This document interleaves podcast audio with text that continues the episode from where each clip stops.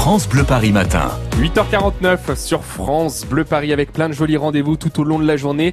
France Bleu Paris qui vous accompagne sur la route ou à la maison avec de jolis rendez-vous. Des invités, Clara Morgan qui sera avec nous tout à l'heure pour nous parler de son spectacle au cabaret au César dans le 15e arrondissement de Paris.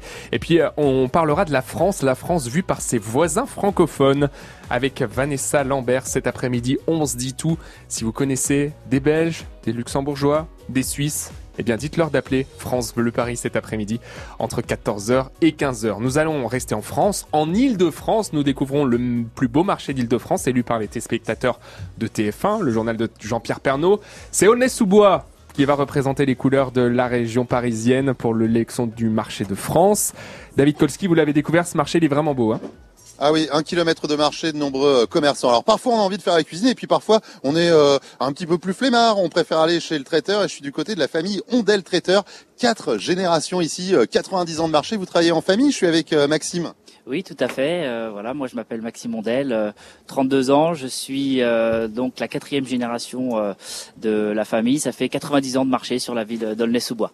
Comment il a évolué euh, ce marché? Parce que je sais qu'il y a eu des travaux il y a deux ans au niveau de la halle, il y a beaucoup de choses qui ont été refaites. Euh, là, c'est piéton euh, où nous sommes. on sent que la mairie fait, tout ce qu'elle peut hein, pour embellir ce marché bah, je dirais que on a vraiment une grande chance à Aulnay-sous-Bois, c'est d'avoir encore un, un cœur de centre-ville très fort et d'avoir une très grande complémentarité entre les sédentaires et nous, commerçants du marché forain.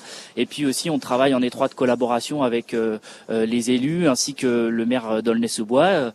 On a eu une rénovation d'une halle qui est magnifique maintenant depuis depuis deux ans. Et puis, comme on peut le voir aussi aujourd'hui, un magnifique boulevard. Et puis euh, le soleil qui est au rendez-vous, euh, comme ça on boude pas notre plaisir. C'est ouvert ici tous les mardis, euh, jeudi et dimanche. Alors je vois que parmi tous vos plats cuisinés, ça donne vraiment envie. Hein. Moi ça me donne faim déjà parce que je suis levé de bonne heure. Il y a de la souris d'agneau, l'agneau star du week-end de Pâques encore une fois cette année? Oui, mais pas que. Euh, on va avoir l'agneau sur toutes ses formes, euh, en souris d'agneau, en avarin, mais aussi en gigot.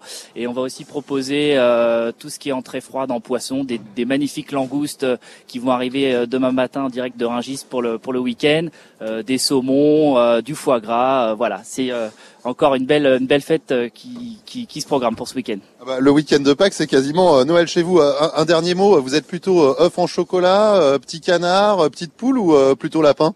Je suis plutôt les trois, les trois, très très gourmands dans la famille. Voilà, en plus jeune papa, on va on va aller à la chasse aux œufs ce week-end. Ça va être un grand plaisir avec ce grand soleil. Et ce sera peut-être votre cas vous aussi. Venez faire un petit tour, tiens, bah justement ce week-end avant la chasse aux œufs dimanche matin sur le marché d'Aulnay-sous-Bois qui vaut vraiment le coup d'œil, Romain.